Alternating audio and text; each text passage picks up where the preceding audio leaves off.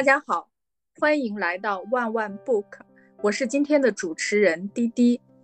2022年终于要过去了，这一年呢，我们看到了很多很多的新闻，经历了很多很多的悲剧。我们虽然一点都不怀念它，但是呢，我们今天试图想要在这一期节目当中去回望它，总结它。总结呢，也是为了更好的前进。好，那我第一个问题呢，就先抛给 CT，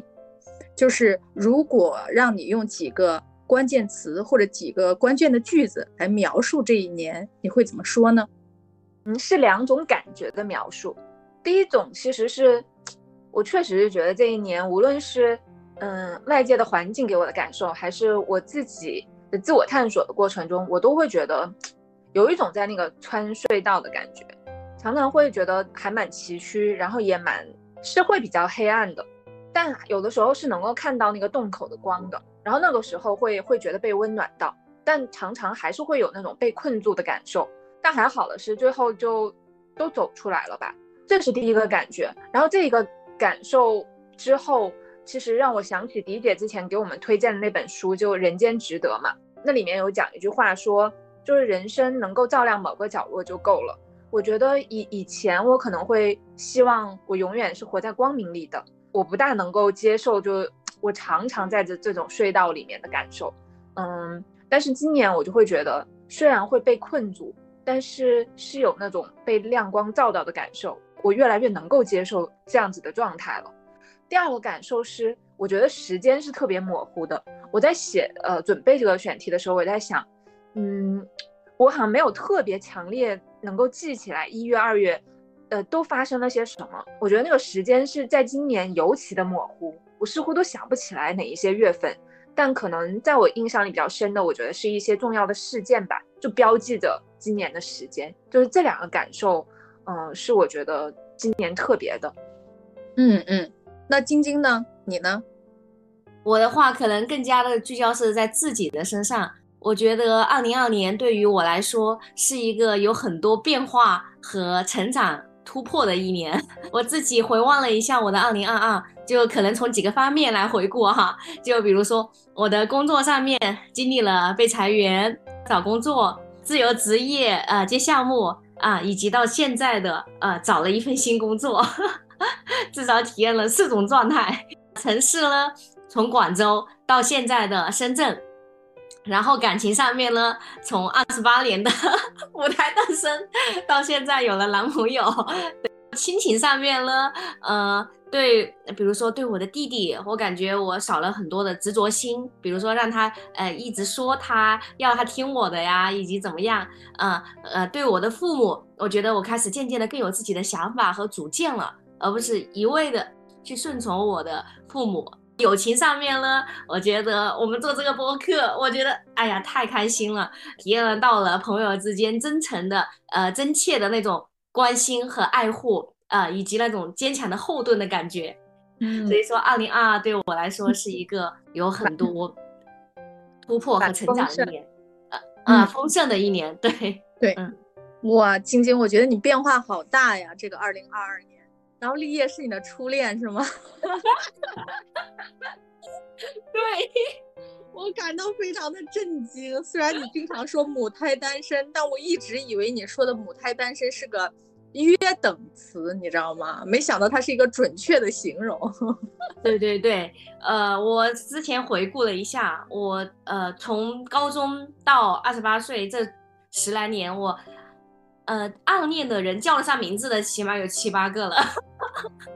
然后终于你也让我进入了真正的关系。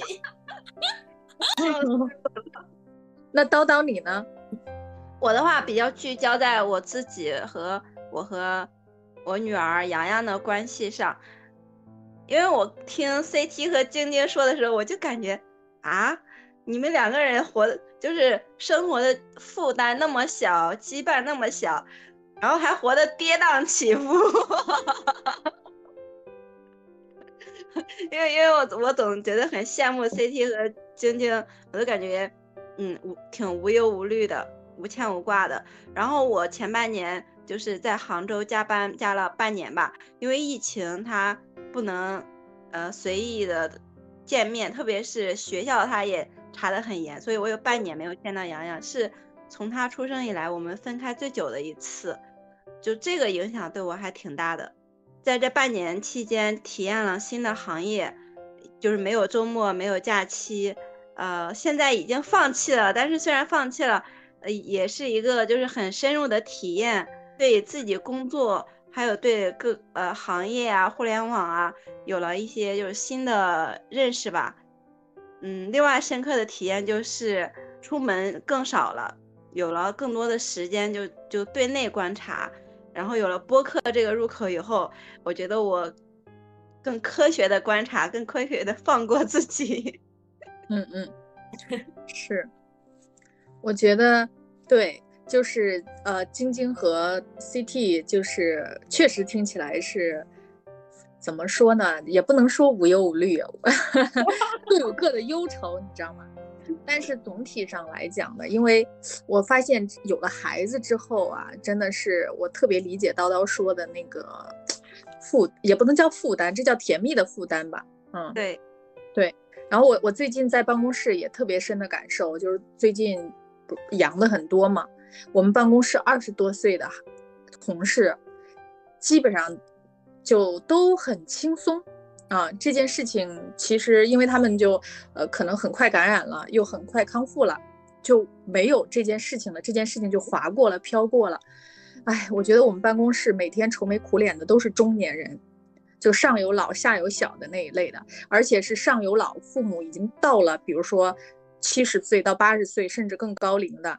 啊，然后孩子呢又还小的那一波，就可能晚婚晚育的那一波，我觉得他们压力特别的大。那我们第二个问题呢，就是我们聊一聊这一年让我们印象最深刻的一件事情是什么。我们先从叨叨开始吧。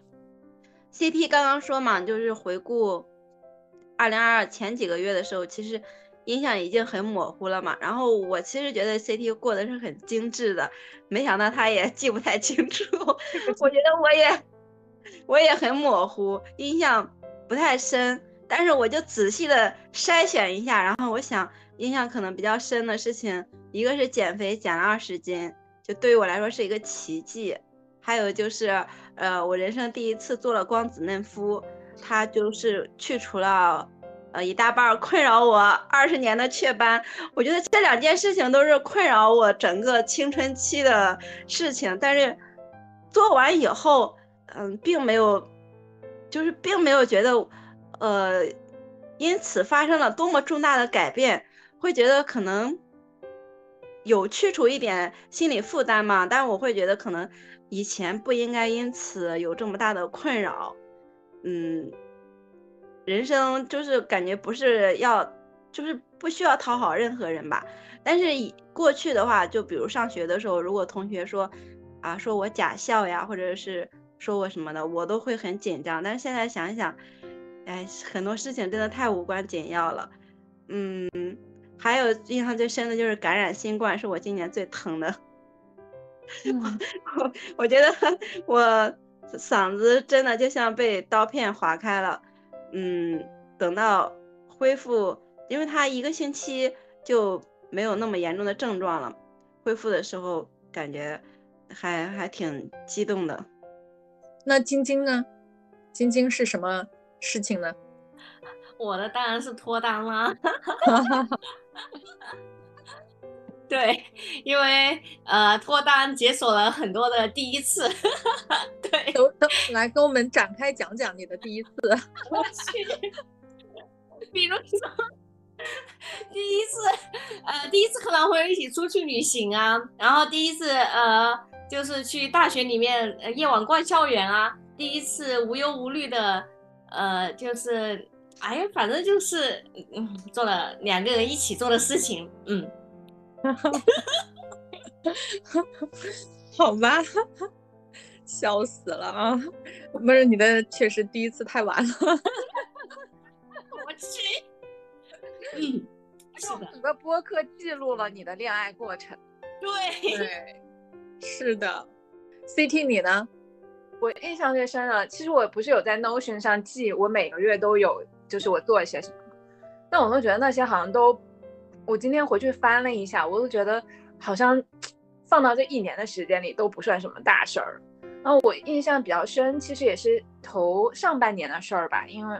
为时间久，但是还能记住。我上半年，应该我从去年开始就跟一个朋友就是合伙创业，是做数字营销。但是到上半年，其实到5、6月份我就退出了，然后我们就解散了。然后那是我的第一次创业，我以前一直以为我是很适合创业的，因为我觉得我还是很拼的，而且我觉得我是成就驱动型的。经历了这次以后，我发现这根本不是真实的我，因为我就觉得好麻烦啊。然后虽然过程中就是为什么会觉得有那种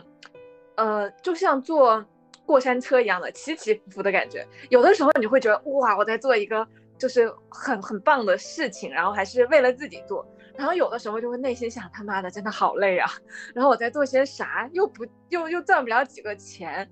但是过程当中还是会发现就很多不懂的，然后也挺有趣的，然后这种会牵引着我去探索很多。但是其实我还真的是，我觉得我是蛮能半途而废的，就是后来发现哎，这真的不是我适合的。但我觉得也有好处，就是发现这真的不是我适合的。后来慢慢的我真的发现，其实我根本不是什么成就驱动型的人，我觉得我本质上我就是一个意义驱动的人。就做这一类型的创业，其实我是没有特别多的动力的。就比如为什么我说我做播客是我觉得我最有动力的事儿，就每一周我都会觉得这个事儿一定要完成，因为我觉得这不是因为我们要就是用靠它来就把它做赚钱啊，或者做成我的一个副业，我觉得不是，这就是我的一个出口，和这是我觉得起码能够在这世界上留下些什么吧，我本质上就是这样子的。所以这个事情对我的印象是很深的这一年，就是也对于我自己来说也是做失败了嘛，但我就觉得还是一件挺好的事儿。我觉得 CT 其实创业呢，你如果把你这个创业定义为失败的话，我觉得可能其中有一个很重要的原因是你有退路，就是可能你对你把它停掉关掉，反正你还有另外一条现成的路可以走。因为我觉得你像我觉得我是世界上最不适合创业的人之一，但我到现在已经创业超过10年了，我真的是，我也不是意义驱动型，也不是金钱驱动型，也不是什么都不是，我就是觉得随波逐流型。就是当时然后有人说一起创业吧，那我觉得反正我喜欢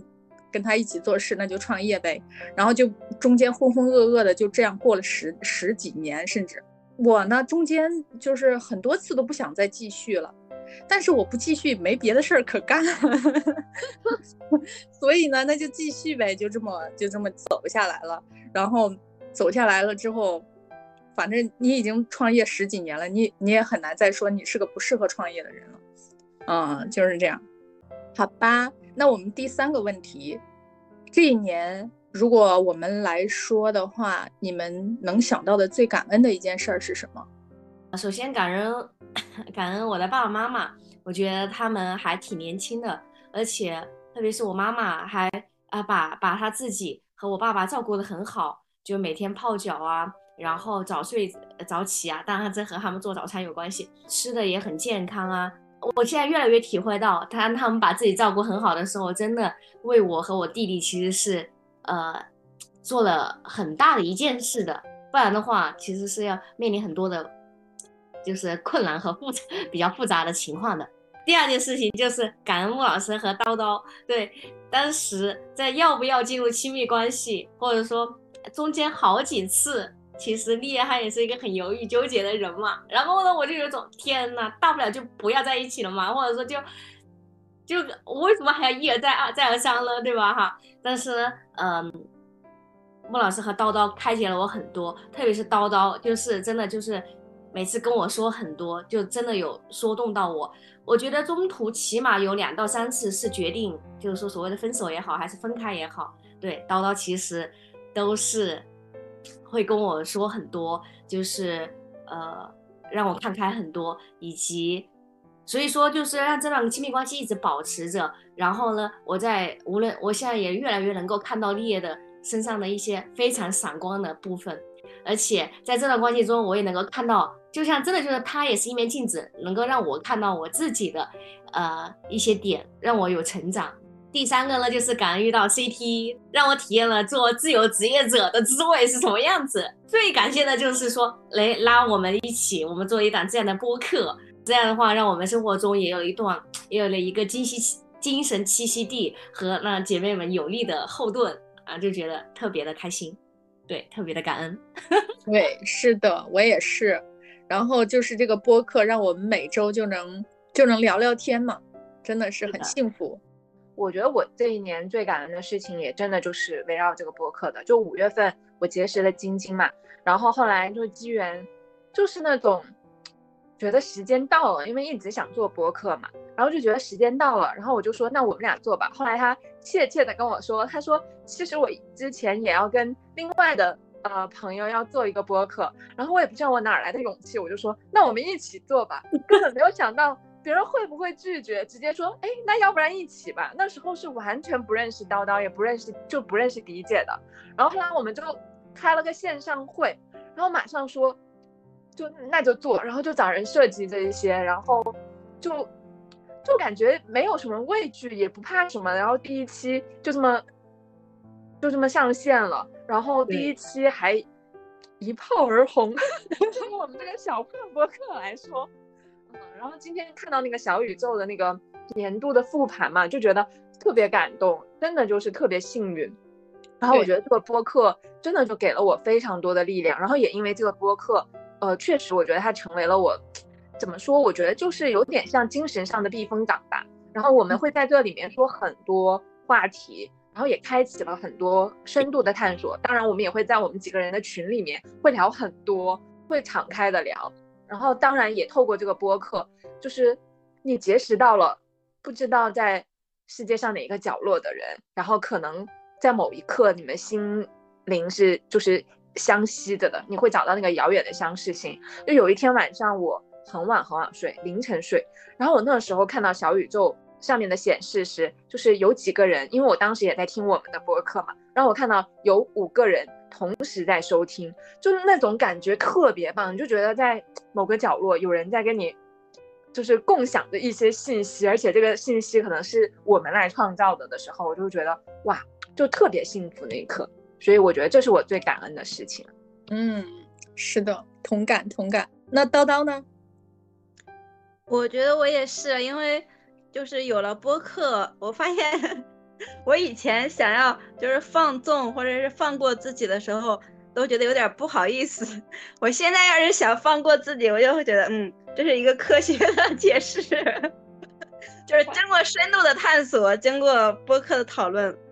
就是应该放过自己。然后其他感恩的事情可能就是自己和家人朋友身体都很健康，到现在越来越觉得健康是一件很奢侈的事情，每个人都健康就是一件更奢侈的事情，然后其他的可能都是锦上添花。对，那我们聊一个，我们这个情绪从高昂进入一些微微的伤感啊。你们想想这一年里面有没有一个时刻是你们很想要逃走？有这样的时刻吗？叨叨你有吗？我感觉你这一年有吗？我觉得你可能没有，是吗？我觉得我相对来说是把自己保护的还挺好的，但是就开始的话，我会想我最想逃开的应该是感染，然后嗓子像被刀划过一样，就是感染阳性的时候。但是想一想，可能上半年就是放弃这个工作，杭州的工作也是挺压抑的，只是说彻底放弃以后会觉得这件事情并没有那么让人痛苦，但是放弃之前还是挺痛苦的。别的还好，我觉得我把自己保护的还挺好的。哎，我其实发现好像所有的事情都是这样，不管是你看你刚才说的是一个项目对吗，一个事情，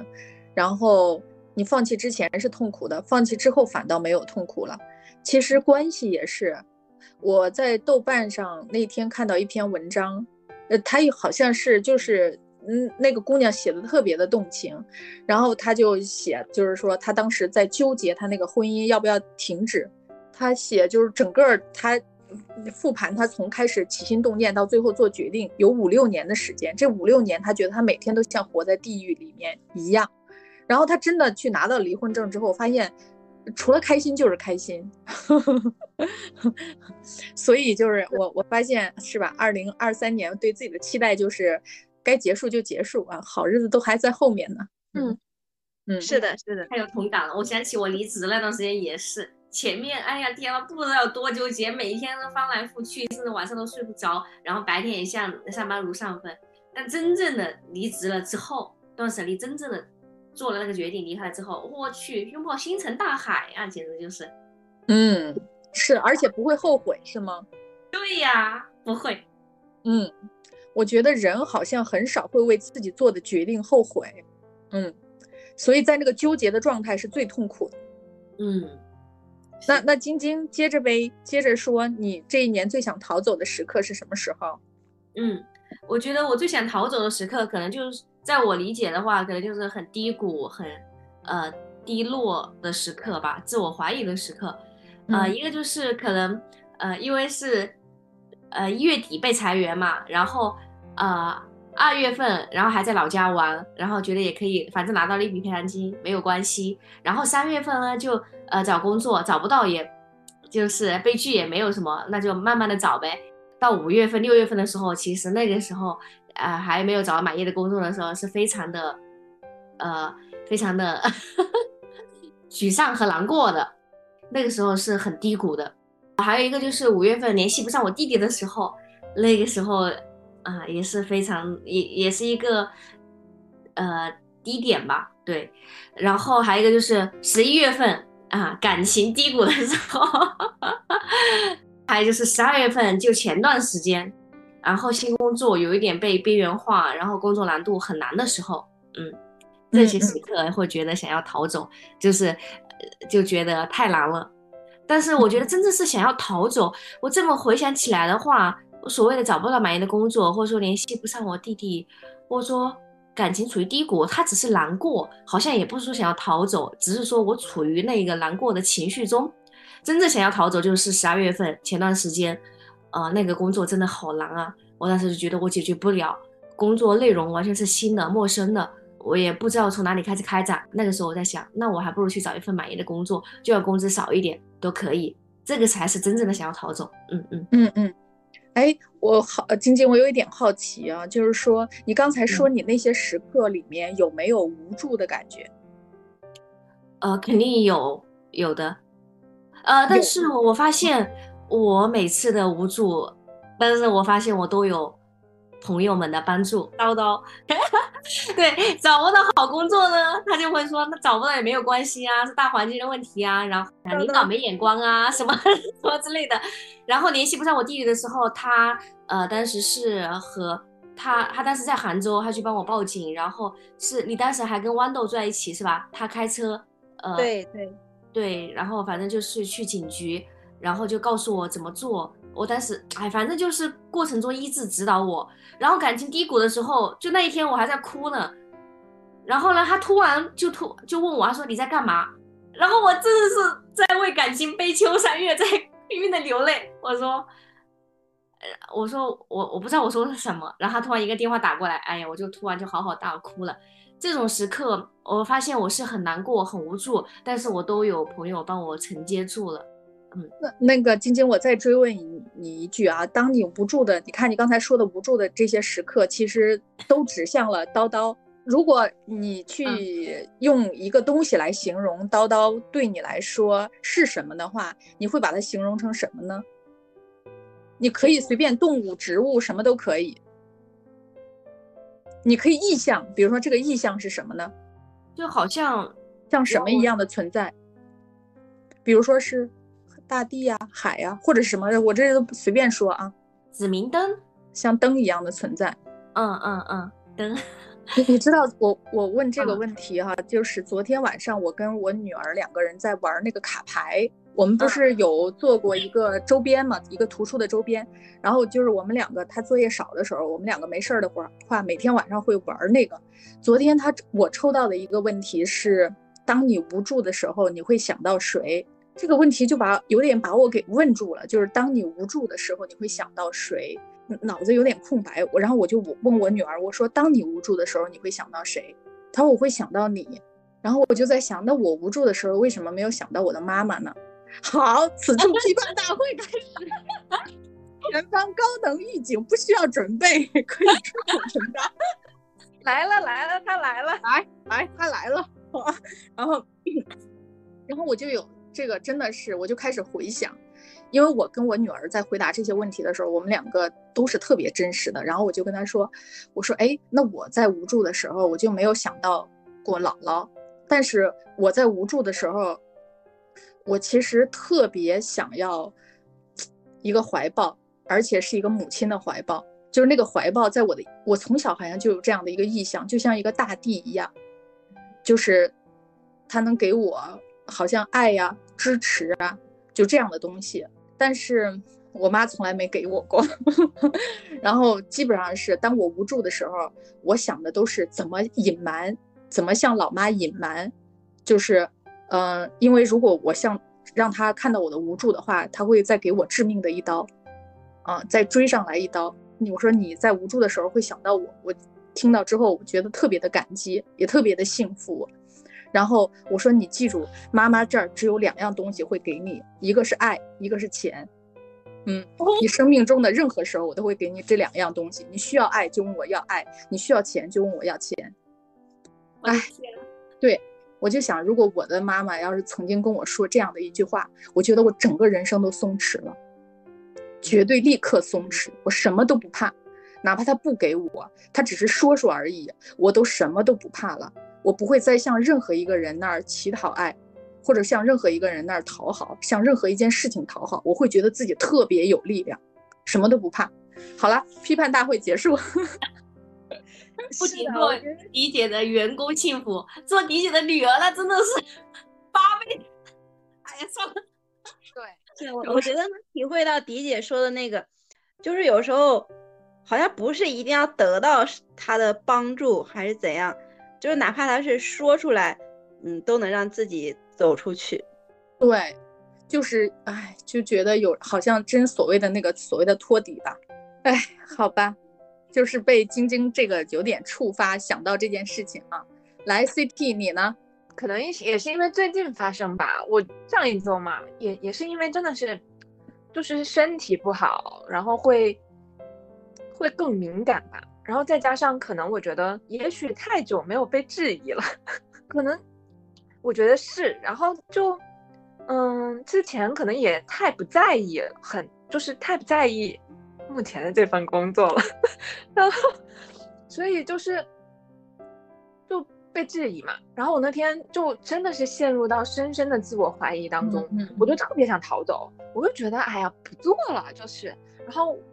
就很矛盾嘛。我那天不是还在群里面我还复盘了一下我的复杂的情绪，我那一刻就会觉得哎我要放弃了，我不做了，就是我干嘛要这样子，然后我就觉得我想逃。而且我觉得我就除了那天之后，我后来当然我是想通了，就是我所有不应该是因为他的那个标准然后我质疑，我觉得我可能更多的是确实我觉得我这一年也没有为了什么那种特别一定要拿到什么或拼尽全力，或者我这一年也好像没有什么需要证明的，我觉得都是那种无所谓吧。然后所以这一次就是直接被质疑到的时候，我就会觉得哎还是有点难过的。我就觉得我的反思是，我觉得是不是因为我太容易放过自己了，所以我就是会这样子。但当然我现在肯定走过了，我就觉得没有什么，放过就放过吧，而且后来好好就是继续做，不是为了因为要让他认可，而是你知道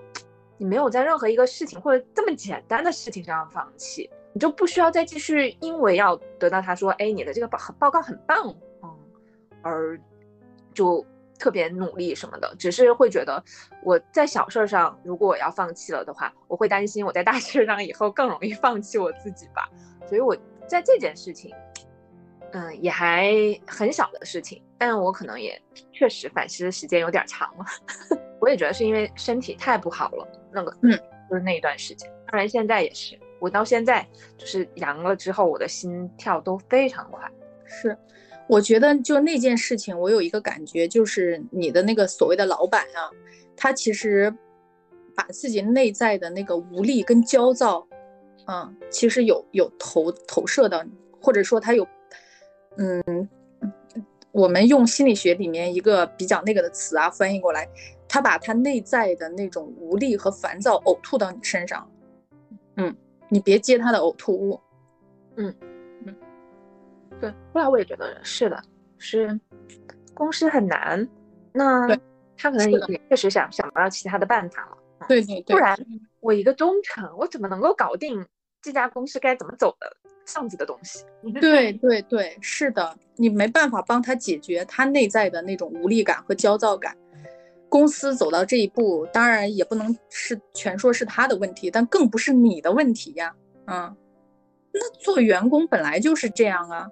我们有苦劳就已经很不错了，功劳应该是老板去做的事儿。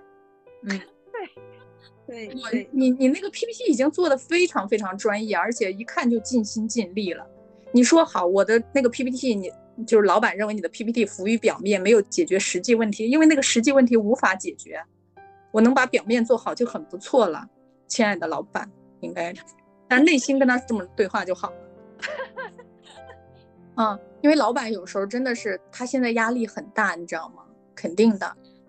他有时候逮着一个机会可能就呕吐出去了，他自己可能内在也会有一点不知道啊，不了解，没准也会在无人处有一点觉得愧疚啊或者什么的，也可能，但是一定是浅浅的飘过。那我们就下一个问题哈，这一年你最快乐的一天是什么样的？是怎么度过的？还能有印象吗 ？CT， 你先说。我们这问题就跟过山车一样，上下，抓到啥是啥。对，我是记不住具体的哪一天，但是我知道，是没有，肯定没有，我能记住那个感觉是没有什么大事儿发生的。那一天就是我早上起来。早早的喝茶了，打坐了，然后日子就很长，因为我们起来喝茶打坐是5:30就要起来的，然后那日子是相当长，等你打坐完就再大家一起分享啊什么的，才7点，悠闲的吃完早餐去上瑜伽课，然后这才10点钟，然后我骑着车去买花，回来就午睡，就是普通的一天，然后阅读，然后晚上还可以就敞开了看那些电影啊什么的，就是不晚睡的。在很好的睡觉，那时候我就觉得这一天特别长，然后就是没有什么大事儿发生，但是你就会感觉那是另一种生活，就是没有大事儿，没有任何理想，但这就是可爱的日子。对，是我特有感触，就是风平浪静的闲暇时光。对，就这一天没出事儿。我现在人到中年更有这个感受，就是这一天没出事儿，就是美好的一天。我以前呢特喜欢雨天，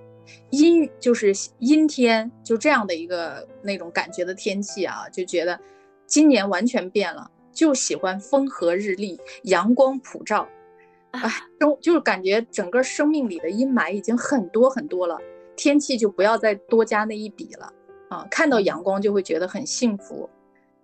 下雨的话心情就会低落。所以就知道年轻的时候还是愿意为此心思强说愁。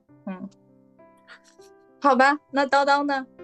因为我要去想今年最快乐的一天，其实感觉也没有特别深的印象。我本来想说的是暑假的时候，然后和家人一起在贵州吃贵州的一些美食，因为贵州的美食属于又便宜又好吃的。在贵州和家人一起看电影《独行月球》，是沈腾的喜剧片嘛，就一家人就非常的欢乐，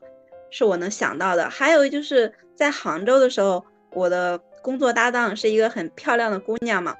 她开着她自己的车带着我然后开1个小时去一座非常漂亮的山上，吃一碗面条，然后那碗面条其实感觉并没有说好吃到哪里去，但是我就发现哦，原来人还可以这样，就是非常漫无目的的开着车，然后开很久很久，开那么远，然后跑过去吃一碗面，感觉还挺快乐的。我会想啊，那如果人生下半辈子，如果有机会，我也希望能多做一些这样的事情。嗯，是很奢侈。嗯，对。晶晶呢？你呢？嗯，我刚刚我在写这个问题的时候，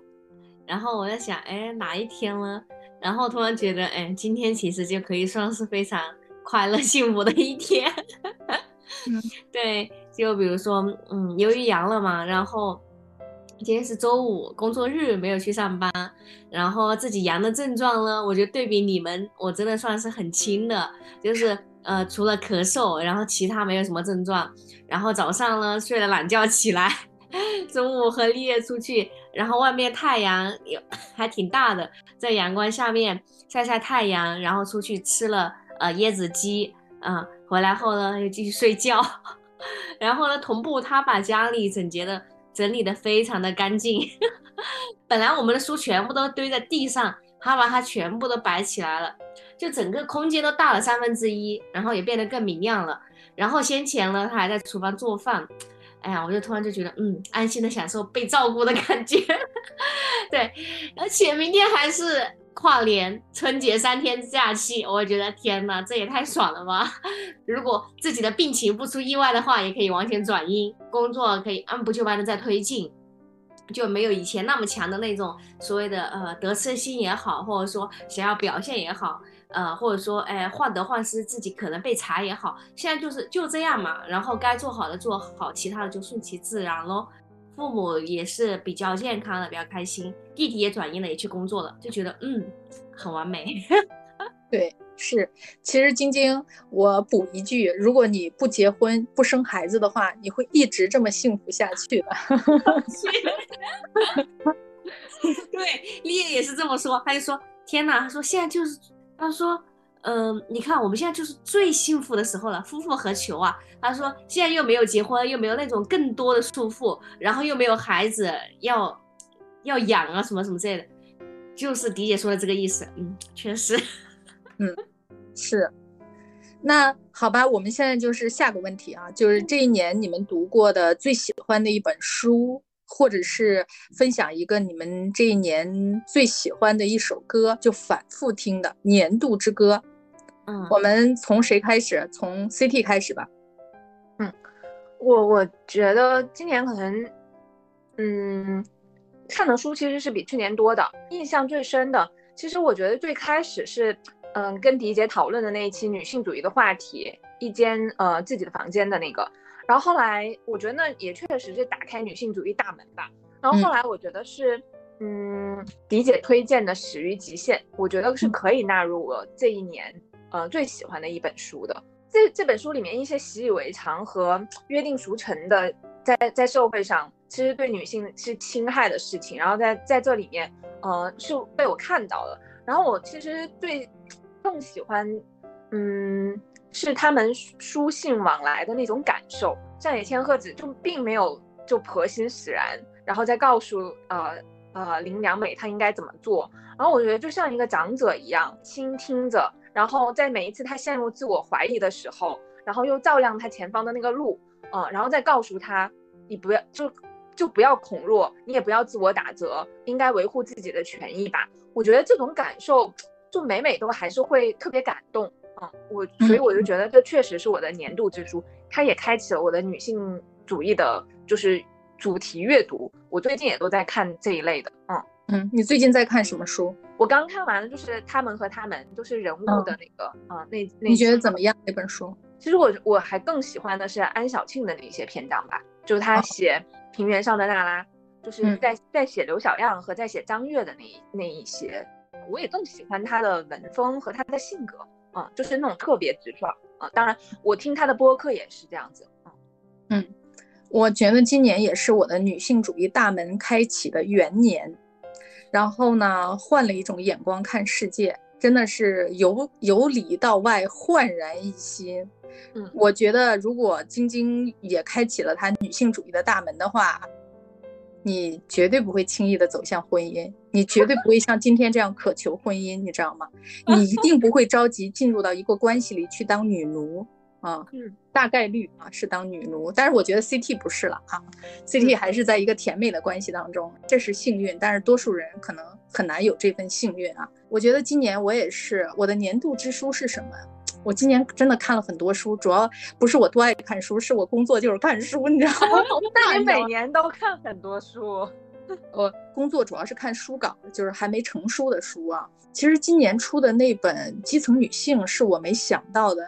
它的销量很高很高啊，很多媒体也把它定为所谓的女性主义的读物啊，但我觉得它还不算是绝对的事。我也觉得我今年看的最好的也不能说最好，就是我觉得对我有影响的就是始于极限。其实我也是没有说觉得二者的观点有多么的新颖啊，就是那种书信那个往来当中透露的那种关系跟连接。上野呢，就是给人感觉就是她是一个长者，而且是一个有力量的有智慧的长者，就是每一个女孩子如果在生命中能遇到这样的长者都是一种莫大的幸运，更别说还可以跟她通信啊，这样的一个存在。而且我觉得其实她又不是像母亲那样的存在，因为母亲对一个孩子的未来是非常非常的关注的，有关注就有操控和控制，而她是就是之前咱们在节目当中我提到的，就是那种小姨的位置，就是你过成什么样都行，我已经是一个有力量的存在了，你人生怎么样过我都祝福你啊，我觉得挺好的，反正有同感就这一块就共鸣一下。然后晶晶呢，我觉得我今年影响最大的一本书是人生只有一件事，对，就是那个金维纯的啊，人生只有一件事啊，就是活好。对，他其实有点像自己50多岁写的一篇篇随笔，然后把它集结成了一篇文章。但我觉得我好像就对这类文章还挺有共鸣的，它读起来也不累，而且它书的设计是那种一打开就平摊式的那种设计。对，就比如说他在书里面要你管理好自己的念头啊，对，就很多时候一些事情发生了，我们就会去解读它，然后呢往负面去想它，然后呢去上演故事。我发现天哪，我和他说的一模一样。对，然后我在书里面确实要管理好自己的念头啊，不要乱想，然后保持正念，就观察自己在上演什么样的戏嘛，以及呢就是不要把自己的想法和观点就觉得自己特别正确过于执着。然后我就发现这一类书都还挺吸引我的，无论是什么就是迪姐之前推荐的《新世界》，然后《新世界》的它的作者另外一本书《当下的力量》以及那个《沉浮实验》，我觉得这些书对我影响都挺大。比如说还有那个《沉浮实验》，就是说这样迪姐先提到10多年前有人要你一起创业，然后你就创了，其实就完全是臣服于生命之流嘛，对吧哈？给我的冲击也挺大的，就是给我的印象也挺深的。然后歌曲的话，我发现自己比较喜欢听什么明天会更好啊，什么祝福你呀，什么真心英雄啊，对啊，什么 One Day 啊，这种歌我发现其实都是自己当下的处境很艰难，然后呢有一个希望明天会更好，然后呢祝福你越来越好，然后其实也在祝福自己。对，对，就是那个沉浮实验呢，因为其实身心灵方面的这个书就会特别受怎么说呢，受到争议，就好的人会认为非常的好，醍醐灌顶，不好的人呢就会觉得他故弄玄虚嘛。像陈述实验，然后我看很多豆瓣的读者说这个书应该翻译成一个好运的男人。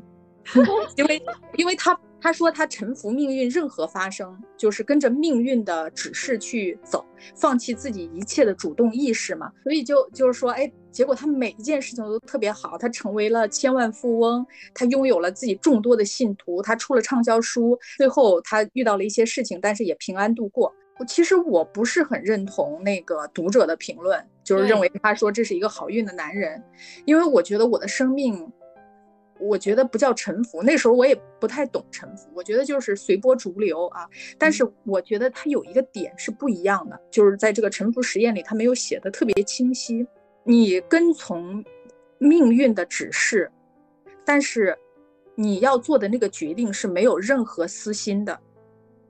我发现我生命中赚了最多的钱，赢得了最多的东西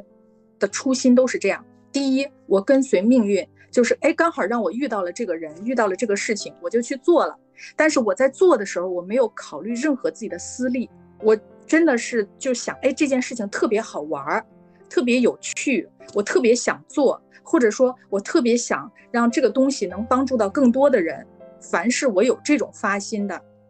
事情都做得很好。但是还有一些事情，因为我任何事情都是随波逐流的，这个事情推到我面前了，我就想，我要权衡一下，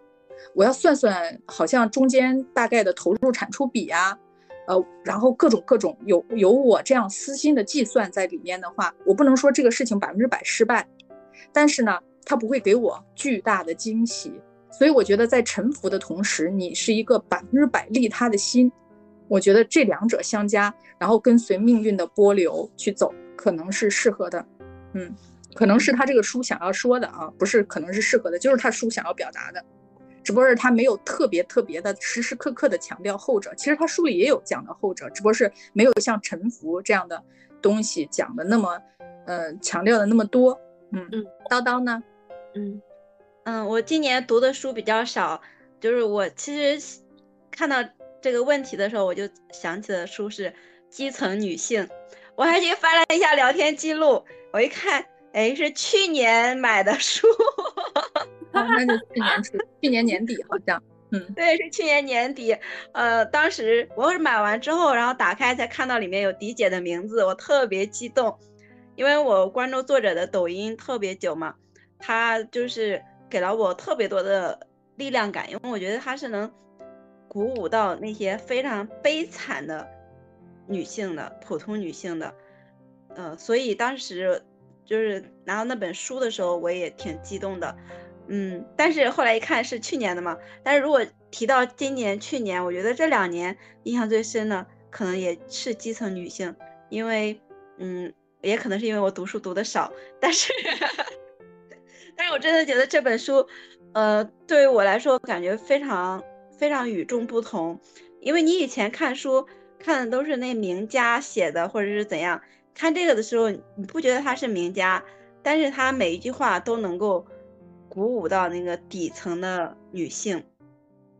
因为我觉得越是底层的女性越是悲惨，扛不住婚育的那种压力，对，诱惑和压力。然后今年我觉得之前听迪姐提过的回归故里，然后对我影响也挺大的，因为我觉得我也是一个故乡情节特别重的人。但是我还没看完，只是说这本如果单论今年，我可能这是唯一印象比较深刻的。那我印象深刻的歌太俗了，我本来不想说，但是我现在就觉得我又不怕别人说我俗。就是前几个月听弦子翻唱的《不甘》，还有吉克隽逸翻唱的《被动》，当时听了很多遍。可能当时我也是出于在想要不要放弃杭州的项目的时候，听到这2首歌就还挺有感触的，会觉得人到中年就是面对美好的事情就会很被动，又会很不甘心。所以会希望以后不要那么被动，然后也少一些不甘心。对，我要去听一下。我也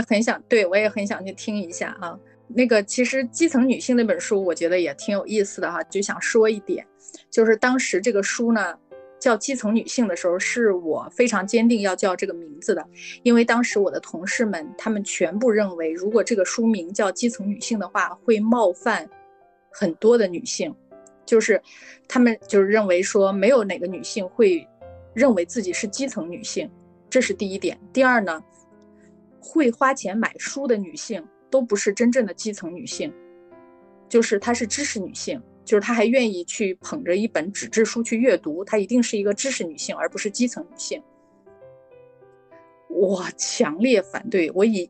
一己之力，你知道吗？非得叫这书名基层女性。因为我当时看到玲玲这个人的时候，我是在三联的一篇访谈上看到的，我那时候没有看到她抖音的内容，但是打动我的字四个字就是基层女性。我觉得我就是一个基层女性，最起码在那个时候我是一个基层女性。我觉得没有被女性主义洗礼的女人都是基层女性，因为基层分两种，一种是物质上的基层，就是我穷，我没钱，我没资源，我没社会资本，我没学历资本，这就是基层嘛，我们认为的所谓的农村妇女。还有一种是精神基层啊，就是我不独立，我总是幻想能有一个更强的力量来挽救我，而不是靠我自己去自立自强。我觉得物质和精神但凡有一样不是独立的，都是基层女性。嗯，然后当然了，如果再加上一个社会背景的话，没有权利也是基层女性，女性是没有权利的，男性还有点男权是吧？所以我觉得这基层女性四个字能囊括中国90%的女性了，这我目标读者多大呀？嗯，好吧，行吧，理解。Q 一下，你看这就是油腻中年，你知道吗？又在这洋洋得意。然后如果这个书扑街了，我就会说，我这基层女性，我就会这么说，我就说，哎，中国女性的这个心理真脆弱，叫个基层女性就不敢买了，还没有被唤醒。对，好吧，那我们再有倒数第二个问题啊，就是今年你们哭过吗？嗯，还记得是因为什么哭吗？真的是过山车的提问啊！我下次注意一下，我要笑死了。然后叨叨，你哭过吗？我现在已经不能说对叨叨哭过没哭过非常好奇了。自从叨叨真的是3天数次的描述他的这个阳性体验之后，我觉得叨叨哭过也不足为怪，你知道吗？你哭过吗？是的，我觉得我是一个很脆弱的人，其他可能哭过的话印象也不深了，有一些矛盾啊争吵啊，嗯，但是我觉得印象比较深的是就我们讨论死亡的时候，迪姐说如果我去世了，然后我的女儿可能想跟我说说话，带着她的孩子跟我说说话，我跟你说我立刻我就觉得泪崩了，然后我就想我其实是觉得如果我去世的话，我希望他不要太难过，也不要花很多时间去看我。但是一说，哎，他需要有个人跟他说话的话，我就觉得天哪，泪崩了。对，这是我最近很强烈的一个感觉啊，就是我觉得我在青春期，也不是青春期，20多岁的时候，我会幻想有一个强有力的一个能量能帮助我啊，就是我后来想，可能那种是有一点偏男性能量的，能帮助我。那如果我们把它说的更接地气一点，其实就是婚姻嘛，啊，你期望通过婚姻能让自己过上更好的生活，在20多岁的时候，我确实是这样想的。但是我现在呢，特别是最近，包括那天为什么跟叨叨那么说也是，我特别渴望一种母体的力量，就是母体的力量，我也可以把它理解为母亲，但是我觉得如果我不能从母亲那里获得，我也可以把它理解为信仰。我特别想要寻找到自己的信仰，我现在没有找到，所以我就会想，在我没有找到的时候，我会认为母亲就是那个信仰。所以我经常会觉得，如果有一天，虽然我这动不动批判我老妈啊，但如果有一天她不在了，我真的会觉得我很无助，或者是我很喜悦的时候，我想去某个地方跟她分享啊。所以就提到了那个，就是那天跟叨叨说的，嗯，好吧，那晶晶呢？嗯，我的话，哎呀，我感觉我自己哭过太多次了，我有时候都怀疑我眼睛这里长一颗痣，那个痣就是泪痣，所以说我才会流泪那么多。对，然后就比如说因为找不到工作呀。然后和妈妈吵架呀，然后和男朋友吵架呀，联系不到弟弟呀，哎呦我的天哪，各种都哭过。然后最近印象比较深刻的就是看到疫情放开之后，天哪，我看到好多那种非常就是居功至伟的那个成语怎么说，反正就是一生都奉献给了社会啊祖国人民，做出了非常大的贡献的一些院士和一些教授都去世了。我的天啊，我看到那个我真的就流泪了。还有我看到辉总前几天发他的父亲去世了，我不知道为什么我自己哭到哽咽了，我的天哪！然后我又自己在咳嗽，我边咳嗽边哭，我都快把喘不过气来了。我哎呀，还有那个樊登的父亲去世，我也是就觉得为什么这样子啊？然后他们这就辉总那个，我是觉得他跟我是有一定的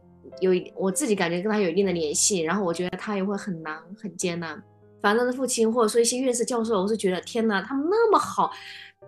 为什么是他们去世啊？就觉得很难受，对对，很难过。我最近一次哭就是今天早上，就是那个网易的视频，我真的是痛哭。我津津不同的是教授啊、院士啊、伟人啊，谁去世了，包括咱们江大大呀，我都这个我没感觉因为我知道他们一生已经享受了很多，他们做出了很多贡献，也我也知道他们享受了相应的荣誉和该获得的东西。我最让我痛哭的一定是小人物的艰辛，我最能共情的就是小人物的艰辛，就是太难了。而且我今天我还在问你，我说就是如果父亲上午去世了，然后晚上有一个自己很重要很重要的活动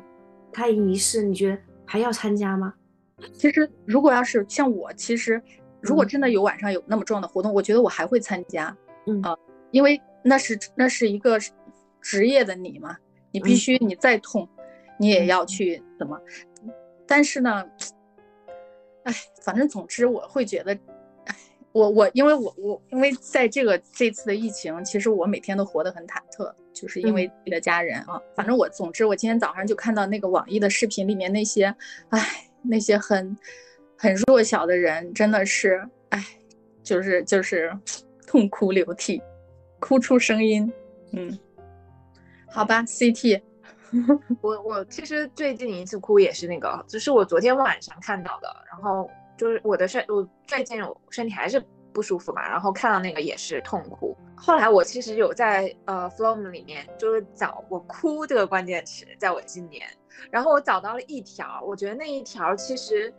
是我整年的一个感觉，对于哭或者难过这个情绪的一个底色，然后我就翻出来了。那天好像是但很做作，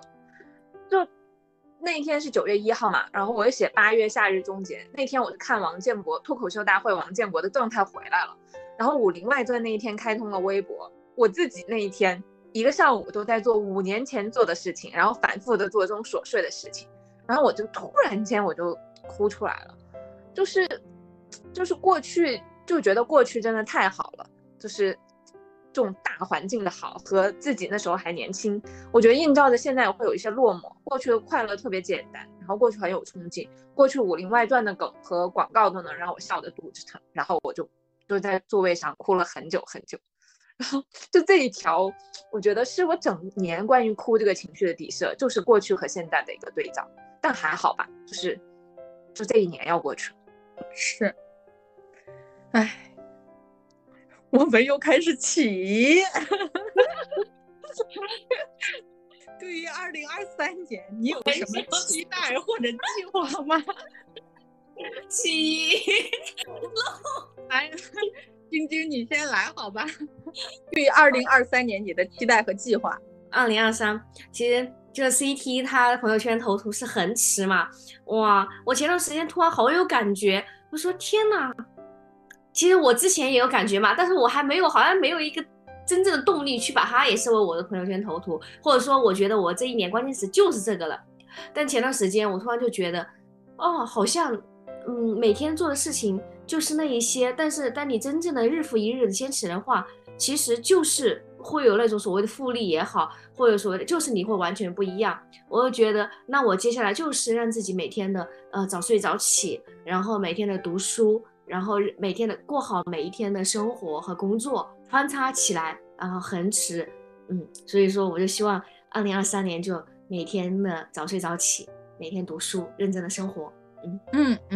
我觉得2023年的晶晶肯定是充满元气的，因为晶晶在我心里就是那种元气少女的感觉，包括她的声音、形象和那个性格，真的就是元气少女的写照。可惜我们播客的就想给她发一个三好学生的奖状。那叨叨你呢？哎，我觉得其实，如果说到2023年，好像都没有去想过。经历过疫情之后，就感觉非常的动荡不安。然后现在能放开了，会想到处走一走，看一看，然后感受一下各种各样的生命。如果对自己期待，可能就是希望能少一些被动，少一些不甘，然后珍惜健康，不苛责别人，也不苛责自己。我来总结一下叨叨2023年的愿望和期待，好吧，就是一个富婆的新的一年，你知道吗？没提到任何那个我要走一走、看一看、感受新的生命，好吧？好，富婆知道了。那最近呢？我去年就是每一年我会有主题词嘛，然后请一个朋友设计一张就是图鼓励自己。去年我就是横持嘛，就觉得。哎，坚持做一点事儿吧。然后去年我看到我的 Notion 上面的首页就是 CT 的恒持计划，上面还有个什么100-200万的赚钱目标。我昨天边洗澡边想，今年我想说，我的天哪，就当时是怎么想的？会有对于这一年有这么宏大的设想？这一年过去了之后，就是做个普通人。今年呢，我昨天还跟我朋友说，我说今年我想的主题词，你再帮我做一个吧。然后我想了一个，就是 do something， 英文还高级一点。然后我说翻译成中文就是做点事儿吧。然后我觉得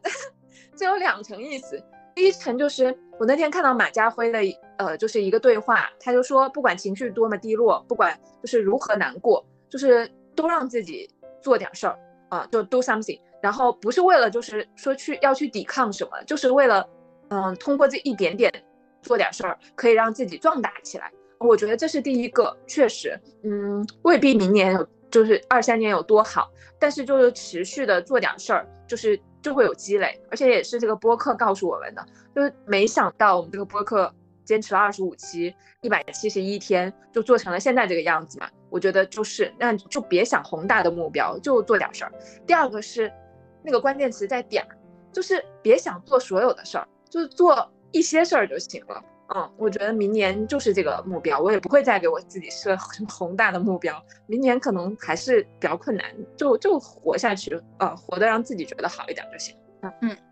是我明年的期待就是希望首先是健康，第二是能风平浪静的度过365天。